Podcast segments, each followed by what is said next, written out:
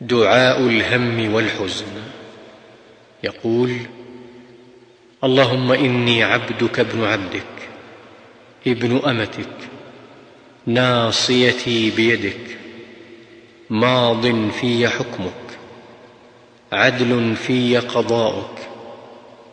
أسألك بكل اسم هو لك سميت به نفسك أو أنزلته في كتابك.